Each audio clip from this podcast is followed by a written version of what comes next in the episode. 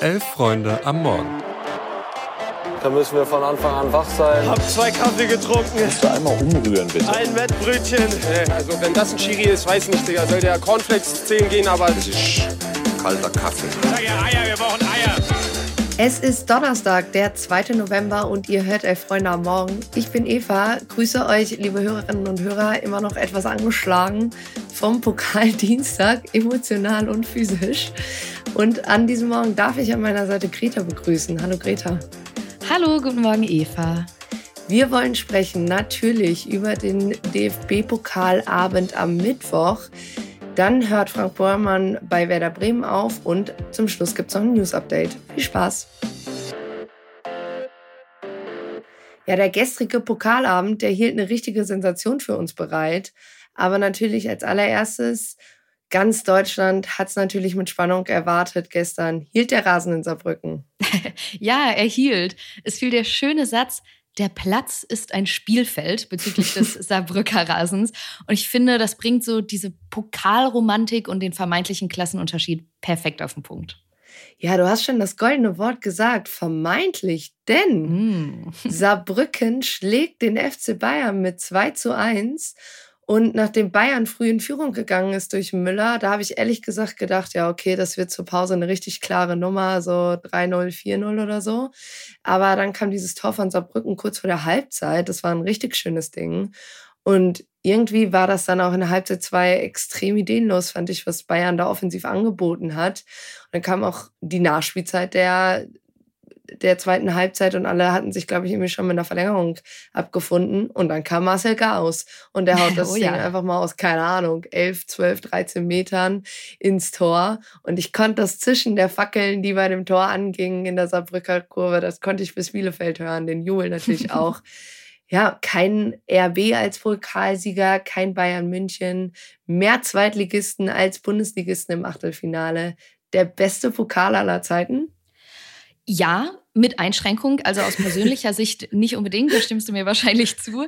Bisschen, aber ja. so aus neutraler oder als, aus Fansicht auf jeden Fall. Ich liebe alles oder fast alles an dieser Runde. Und das ist doch genau das, was wir immer vom Pokal wollen. Also Favoriten, die verlieren, Pokalschrecks, kleine kultige Stadien, spannende Spiele. Und wie du schon sagst, ich glaube, alle haben irgendwie mit so einem Bayern-Sieg gerechnet. Gerade nach dieser Rasennummer war, glaube ich, eher so die Erwartung, okay, das ist halt so ein saarländischer Acker, wo dann der deutsche Rekordmeister anreist und äh, eine klare Sache macht. Ähm, ja, wir haben das Gegenteil bekommen.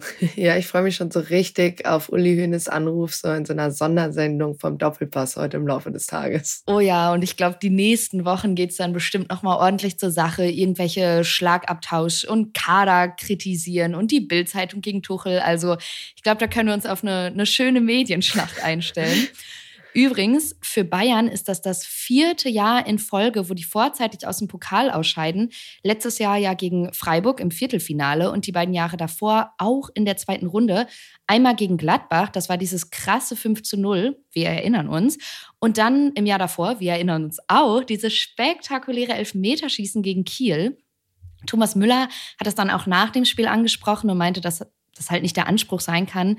Er hat gesagt, wenn Bayern München in Saarbrücken verliert, haben wir einiges falsch gemacht. Ja, das stimmt.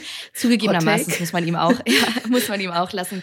Er hat Saarbrücken schon sehr fair und sehr anständig gratuliert. Ja, gehört sich auch. Äh, sein Trainer Thomas Tuchel hat äh, in einem Interview dann nach dem Spiel gesagt, ja, es gibt 100 Erklärungen oder vielleicht auch keine für diese Niederlage. Es fühlt sich einfach komisch an. Ja, zwei Erklärungsansätze meinerseits. Nummer eins, die Licht, der musste ja früh in der ersten Hälfte raus, verletzt. Aber ganz ehrlich, das kann für den Rekordmeister keine Ausrede sein. Musste trotzdem nee. gegen den Drittligisten gewinnen.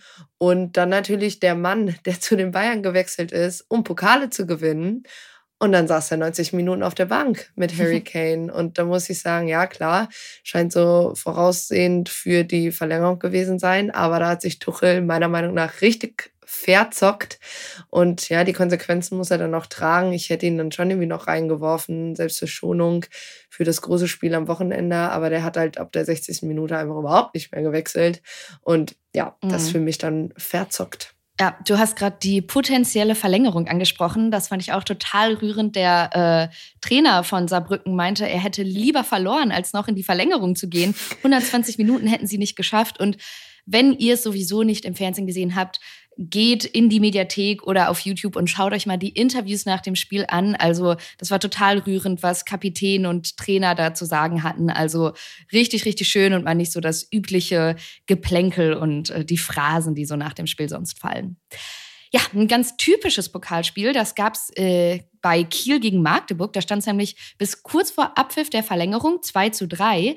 Aber alle fünf Tore hatte Magdeburg geschossen und dann kassieren die, als der Schiri quasi gefühlt schon die Lippen an der Pfeife zum Abpfiff hatte, ziemlich unglücklich den Ausgleich und dann ging es ins Elfmeterschießen. Jo, und da war's, äh, da ging es auch richtig hin und her. Also äh, da waren ein paar Böcke dabei, Pfosten übers Tor. Da muss ich auch sagen, da, da konntest du es beim Anlaufen schon sehen. Ja. In die Arme des Keepers. Ähm, ja, und dann am Ende gewinnt dann eben schließlich doch noch Magdeburg dieses Ligaduell. Ja, und doch gewonnen. Das hat dann auch Bayer Leverkusen gegen den Drittligisten SV Sandhausen. Und dabei sah es da zumindest nach 85 Minuten nach einer richtigen Blamage oder zumindest zwischenzeitlichen Blamage für Xavi Alonso und seine Wechself aus. Ja, sich ähnlich. Also die erste Halbzeit können wir uns, glaube ich, schenken. Die war eher lahm. Äh, Bayer kassiert dann aber kurz nach Anpfiff zur zweiten Halbzeit den Ausgleich. Ich finde aber, dass Xabi Alonso sehr gut und taktisch schlau gewechselt hat und die zweite Halbzeit geht dann auch munter hin und her, äh, steht 2 zu 2. Kurz vor Schluss dreht Leverkusen aber dann nochmal so richtig auf, schießt drei Tore. Also sechs Tore in einer Halbzeit. Äh, die ZuschauerInnen haben ordentlich was geboten bekommen. Und ich würde einfach mal sagen, der Hype-Train, der Werkselfzug, der rollt weiter. Die können einfach nicht verlieren im Moment. Und was ich auch sagen muss, Jans Keller an der Seitenlinie, also das macht was mit mir so als Schalke-Fan. Ich weiß, der hat lange nicht trainiert und ich will ihn jetzt auch nicht unbedingt in Gelsenkirchen irgendwie wieder da an der Seitenlinie haben, aber ich fand es einfach schön, ihn, ihn nochmal da so zu sehen. Ja, was ich auch spannend fand, sage ich mal, dass das 2-1 durch Tar, das sah ja sehr abseitsverdächtig aus. Aber es gibt ja in der zweiten Pokalrunde keinen VAR. Total. Äh, Felix und ich haben da auch gestern äh, drüber geredet und waren uns einig, dass es, also wenn es jetzt keine krasse Fehlentscheidung ist, dass das auch was hat, weil einfach einmal heftig gemeckert wird und dann wird aber weitergespielt. Und so eine Situation gab es übrigens auch beim Spiel Freiburg-Paderborn beim 3 zu 0, aber das war alles andere als spielentscheidend, denn wie gesagt, es war das 3 zu 0 und der Favorit ist raus, denn der SC Freiburg verliert 1 zu 3 gegen Paderborn. Ja, und das war von vorne bis hinten Offensivfußball, wie man ihn vom SCP unter Quasniok kennt. Nach vier Minuten klingelt äh, das erste Mal im Freiburger Kassen und Paderborn spielt das dann sehr lässig, sehr souverän zu Ende. Der Freiburger Ehrentreffer ja, der hat dann auch nicht mehr wirklich was geändert am Spielverlauf oder ja, auch am Ergebnis nicht. Ja, ich finde ganz kurz noch das 2 zu 0 eigentlich ziemlich sinnbildlich für dieses Spiel. Also da gibt es einen wunderschön direkt verwandelten Freistoß, wirklich sehr schön geschossen. Freiburg kann irgendwie nur zugucken. Dohan sitzt hinter der Mauer, also irgendwie, ja, alles so ein bisschen drollig. Absolut verdienter Sieg, aber ich glaube, als Trost für die Freiburger, man ist ja in Europa gut dabei und auch in der Bundesliga in der oberen Hälfte unterwegs. Deswegen würde ich sagen, abhaken, weitermachen. Ja, aber Freiburg war nicht der einzige Bundesligist, der gegen den Zweitligisten ausgeschieden ist. Und da gehen äh, Gratulationen an unseren Kollegen Luis Richter, denn Hertha BSC, die haben gegen Mainz 05 gewonnen. Obwohl ich jetzt auch ganz ehrlich sagen muss, leider fühlte sich das nicht unbedingt nach unterschiedlichen Ligen an. Ihr könnt damit jetzt anfangen, was ihr wollt, ob das ein Kompliment für die Hertha ist oder eine Beleidigung für Mainz. Sucht es euch wirklich aus, aber ja, gefühlt hat Hertha das Elfmeterschießen auch kurzerhand in die reguläre Spielzeit verlegt ja. und erzielt nämlich die ersten beiden Tore vom Punkt in der ersten und in der zweiten Halbzeit. Mainz hatte schon die eine oder andere Chance, aber das passt halt einfach, ne? Wenn es nicht läuft, dann läuft's nicht. Und ja, mit dem 3-0 für Hertha, da war dann auch einfach der berühmte Deckel drauf. Und ja, Marco Richter, der war ja eigentlich quasi schon Kapitän für das diesjährige Hertha-Team. Und der weiß halt leider einfach, wie man im Olympiastadion verliert. Dann gab es noch äh, ein Duell auch zwischen zwei Zweitligisten, nämlich zwischen Nürnberg und Hansa Rostock. Die haben sich auch in die Verlängerung gekämpft, könnte man sagen. Das konnte Nürnberg tatsächlich dann für sich entscheiden mit 3 zu 2.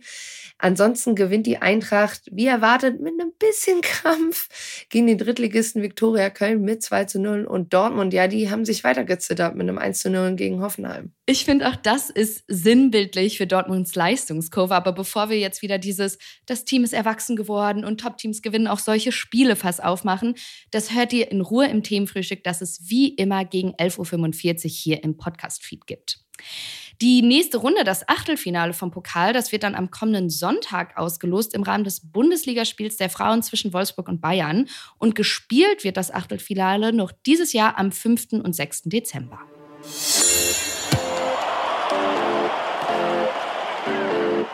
Dann blicken wir doch mal nach Bremen, denn Frank Baumann, der Geschäftsführer Fußball bei Werder, der wird seinen auslaufenden Vertrag nicht verlängern. Im Sommer 2024 ist dann Schluss.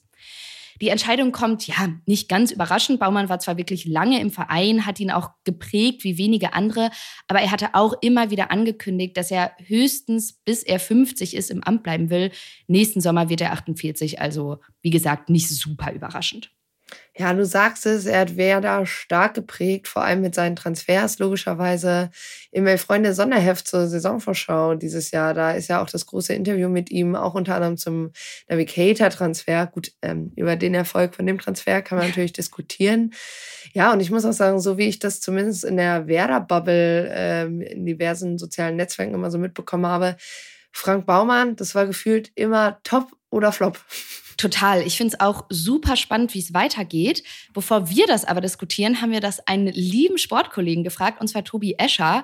Wer sich für Fußball und generell für Sportjournalismus interessiert, kommt an ihm nicht vorbei. Er ist Autor, freier Journalist, moderiert die Bundesliga für die Rocket Beans und schreibt manchmal für ein Fachmagazin namens Elf Freunde. Und das hat Tobi zu sagen. Der Abschied von Frank Baumann klingt jetzt natürlich als Außenstehender erstmal fürchterlich monumental, weil er seit Jahrzehnten ein Gesicht dieses Vereins war, weil er auch diesen Verein geprägt hat als Spieler, aber jetzt auch in seiner Managerfunktion. Aber ich kenne durchaus Werder-Fans, die Baumann nicht erst seit dieser Saison kritisch sehen, sondern schon seit längerer Zeit. Er war ja auch beim Abstieg nicht ganz unbeteiligt als Macher gerade was die Transferpolitik angeht, hat sich Werder Bremen in den vergangenen Jahren selten weiterentwickelt. Auf ein Transfer Juhu gibt es immer drei oder vier Transferflops, muss man leider dazu sagen. Äh, gerade in dieser Hinsicht haben sich manche Bremer Fans auch ein bisschen mehr Kreativität auch erhofft und diese Kreativität soll nun der neue Mann bringen wer auch immer dieser neue Mann ist. Also ähm, Clemens Fritz ist natürlich ein Kandidat, der auch in diesen Steilgeruch hat, den man bei Werder Bremen immer sehr gerne riecht.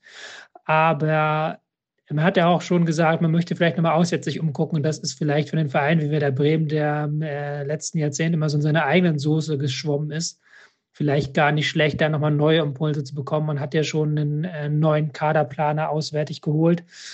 Da bin ich sehr gespannt, wie es da weitergeht, weil natürlich Werder Bremen jetzt zwar in den vergangenen zwei Jahren durchaus eine positive Entwicklung gemacht hat unter Ole Werner, aber der Gesamtverein ähm, vor vielen Aufgaben steht, die so ein Baumann-Nachfolger auch angehen müsste. Ja, für mich klingt das dann doch schon nach dem logischen nächsten Schritt als dem großen Drama. Aber ich sage auch ehrlich, Clemens Fritz als Nachfolger, das klingt dann noch ein bisschen zu viel nach Romantisierung. Stand am ernsthaften, gut durchdachten Plan. Aber ich zog ehrlich gesagt auch bei dem Wort Steigeruch immer so ein ganz kleines bisschen zusammen. ja. Ähm, Werder, finde ich, hat in der Pressemitteilung ja auch sehr deutlich betont, dass Clemens Fritz in Frage kommt. Die meinten, er spielt in den Überlegungen natürlich eine Rolle und ist eine der Nachfolgerkandidaten. Ja, Frank Baumann persönlich, der lässt übrigens offen, wie es für ihn weitergeht. Er will, wie es immer so schön heißt, mehr Zeit für die Familie und sich wohl auch fortbilden. Und dann wollen wir diese Folge abschließen mit unseren News.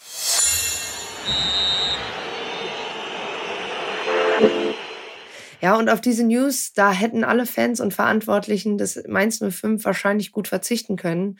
Denn das Thema rund um den Spieler El Ghazi schien Anfang der Woche eigentlich schon abgeschlossen zu sein. Ganz genau, das habt ihr in den letzten Wochen hier ja auch schon gehört. Es ging hin und her. Er hatte einen Instagram-Post repostet, wo eine Phrase verwendet wurde, die Israel das Existenzrecht abspricht und als antisemitisch gilt. Mainz hatte ihn suspendiert, nach Gesprächen mit der Clubführung aber wieder begnadigt. Er hatte wohl deutlich gemacht, dass ja, er das alles bereut. Er wurde nur noch abgemahnt. Ja, dann wiederum postet El Ghazi gestern aber ein neues Statement auf Instagram, auf dem er zwar deutlich sagt, dass er gegen Krieg, Gewalt, Antisemitismus sei, aber halt im nächsten Satz schreibt, dass er nichts bereut, alles wieder so sagen würde und vor allem behauptet, dass das Statement von Mainz nicht von ihm autorisiert sei und sein voriger Insta-Post, der inzwischen aber nicht mehr online ist, sein einziges Statement sei. Ja, dann heißt es in der Mitteilung von Mainz, dass sie die Äußerung mit Überraschung und Unverständnis zur Kenntnis nehmen. Der Verein wird den Sachverhalt juristisch prüfen und dann bewerten. Der Spieler hat sich am Montag krank schreiben lassen und ist aktuell nicht im Trainingsbetrieb. Ja. Ja, und mit dieser pickepackenvollen Morgensendung entlassen wir euch auch in den Tag als Hinweis. Wie gesagt, das Themenfrühstück ab ungefähr 11 Uhr 45 hier im Feed. Dann gibt es eine neue Folge von Zeigler und Köster. Und wenn euch die Folge und sowieso der Podcast gefällt, lasst doch ein Abo und eine Bewertung da. Darüber freuen wir uns. Und dann wünschen wir euch einen schönen Donnerstag. Tschüss.